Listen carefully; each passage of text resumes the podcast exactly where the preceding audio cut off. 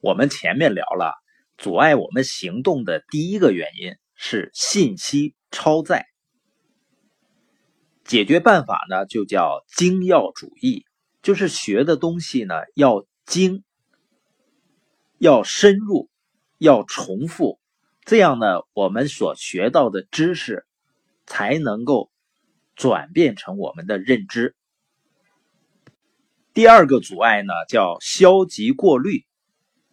解决方案呢，叫绿灯思维，就是打破消极思维。那我们看影响我们从知道到做到的第三个问题，第三个阻碍就是缺少跟进。什么是缺少跟进呢？就是说我们知道了一个方法，然后也下决心想去做。还比如说，我们前面说的沟通呢，要先倾听，再理解，然后再表达自己的观点。但是我们知道，过了一段时间以后呢，最大的可能性还是生活照旧，就是我们还是按过去的方式去沟通。大家一定会有这样的经验，可能再一次培训呢，又学了一些新方法，但是隔了半年一看呢，哎。又回到过去的旧方法上来了，为什么呢？这个就是缺少跟进。在这里啊，我们实际上一直有一个非常大的误区，什么误区呢？就是我们觉得我们要采取一个行动，或者是改变自己，最重要的是学会新方法、新知识和新的理念。这样我们就能够应对和解决问题了。实际上这样是错的，是非常大的误区。不是我们新的理念和方法不好，而是说，当我们知道了新理念、新方法，最最重要的是花时间掌握新的理念和方法。你看，有很多公司啊，很愿意花时间、花钱。把员工呢送到各种培训课程上去学习，希望呢员工能够通过这些培训课程之后，掌握新的方法，然后应用到工作上来，给公司创造更大的价值。可是现实是什么呢？现实是绝大多数员工去参加培训之后，发生的改变很少。也就是说，我们愿意花很多很多的时间去参加培训班，去学习新方法和新知识，但是呢，我们却很少愿意花足够多的时间去学已经学过的知识和进行跟进。现在呢，我看到有一些学习专业户，就是什么成功学他都去追着去学习。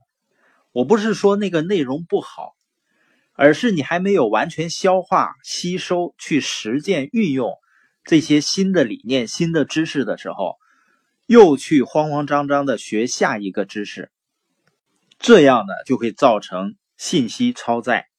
事实上是什么呢？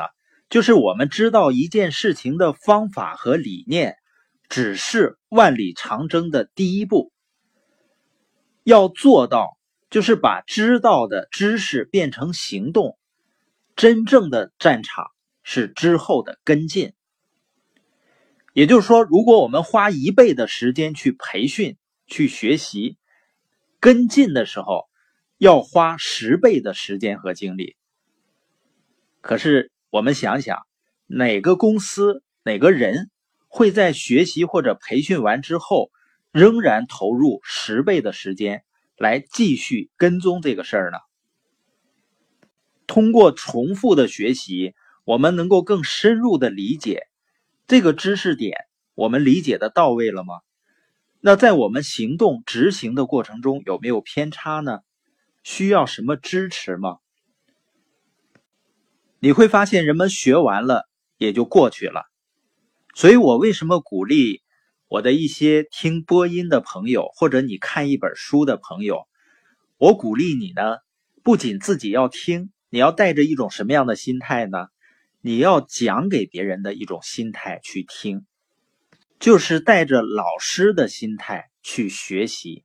这个老师的心态呢，就是你不仅仅是在学这些东西，而且是要把它讲给别人。带着这样的心态，那么我们不仅仅会认真的去听，而且呢，我们会和我们的生活去结合、去理解。更重要的是呢。我们可能就会愿意更重复的去听。我看很多人他的期望是什么呢？学一个新课程，参加一个培训班，做的各种互动体验之后呢，他认为下课的第二天我的生活就改变了。那改变得了吗？改变不了。当我们回到了日常生活和工作环境中呢，又陷入了过去的习惯当中。虽然我们知道了一个新方法，知道了一个新理念，可能我们仍然在生活中、在工作中用不上。所以呢，即使我们为了避免信息超载，然后精要的选择一些重要的知识去学，即使我们心态改变了，能够用绿灯思维去过滤信息，但是如果我们没有意识到要花大量的时间去跟进。那么我们仍然没有办法解决从知道到做到这个问题。跟进这个环节呢，是真正重要的，也是最难的。那一个好的跟进系统呢，至少有三个部分，就是指导、支持和问责。就是在实践的过程中啊，我们要推动一个新的方案、新的方法，你要给出。足够的指导，告诉人们呢应该怎么做，然后在做的过程中不断的给出支持，不断的去反馈和帮助。那最后的所谓的问责呢，就是做得好的要激励表扬，做不好呢要反馈改进。这个反馈实际上挺重要的，就像我们看篮球赛，如果其他的什么都不变。就是把计分牌不是公开的亮出来，而是呢放在下面去计分，那整个现场的激烈紧张的气氛就会减少很多。所以我们在团队中呢号召一件事情啊，花一倍的时间让大家知道一件事儿，那让团队真正的应用就还得花十倍的时间。所以呢，这里重复是最重要的。有的领导者呢，他会说：“我已经都说了，大家都已经都知道了，为什么还不去执行呢？”实际上就是重复的不够。所以呢，我们生活中的这个误区就是呢，我们总觉得知道事情很重要，花很多时间去学习新知识和新方法，但是我们根本没有足够的心态和准备。留出足够的时间去进行反复的演练和跟进，而只有反复的演练和跟进，才能够把已经知道的事情去做到。我们最后呢，再总结一下这整本书的内容：影响我们行动的三个方面，第一个信息超载，第二个消极过滤，第三个呢叫缺少跟进。那解决方案是什么呢？就是精要主义、绿灯思维和持续跟进。那我们知道了这些方法，再回头看我们开篇说的知行合一的关键是重复，是不是就更好理解了？其实，当我们学到一个新知识的时候啊，我们要重复的理解。重复的学习，重复的探索已知道的知识，深入的去研究它。而在这个过程中呢，要有重复的时间，重复的跟进。所以呢，布兰加认为啊，要从知道到做到，如果说有一个方法总结成两个字的话，就是重复。只不过呢，它是一个间歇式的重复。在不同的阶段呢，不同层次的重复，而花时间重复呢，是我们从知道到做到的关键。我们再重复一下这本书的核心观点啊：信息超载的解决方案是精要主义，那消极过滤的解决方案呢是绿灯思维，缺乏跟进的解决方案呢是持续跟进。那实际上呢，它是一个人的行为改变的三个阶段。你发现第一个阶段改变的是什么呢？是我们的认知，就是要先知道。那第二个阶段改变的是态度，第三个阶段改变的是行为。通过持续跟进，才能够改变行为。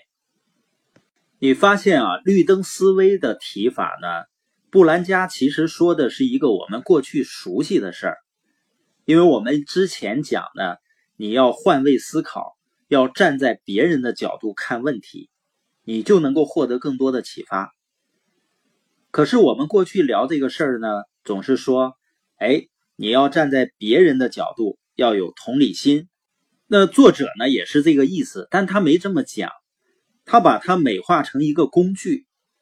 绿灯就是告诉我们，绿灯亮了，你就要去找理由，强迫你去寻找它的合理性，就简单的把这个换位思考的理念转变成。可视化的工具，那我们在记忆和执行的时候就会更容易。我想这一点会不会给我们很大的启发呢？如果我们在生活中遇到一些理念的时候，想要更好的运用，我们就可以学习像包装成一个绿灯思维一样，把它组装成一个工具，这样呢能够更好的指导和应用。那最后的行动层面呢？布兰加提到。指导、支持和问责的这三个步骤，我们知道一个人大脑的神经链，它的培养是重复发生和重复刺激，才能够让这个神经链更通畅，而让我们产生持续的新的行为。所以网上流传的说学了这么多大道理，仍然过不好这一生。为什么呢？实际上呢，就是说道理不在多，而在精，在于你能够重复、反复的练习和深挖一些知识的深层的原因。这样呢，我们不仅能够知道，就更会去做到。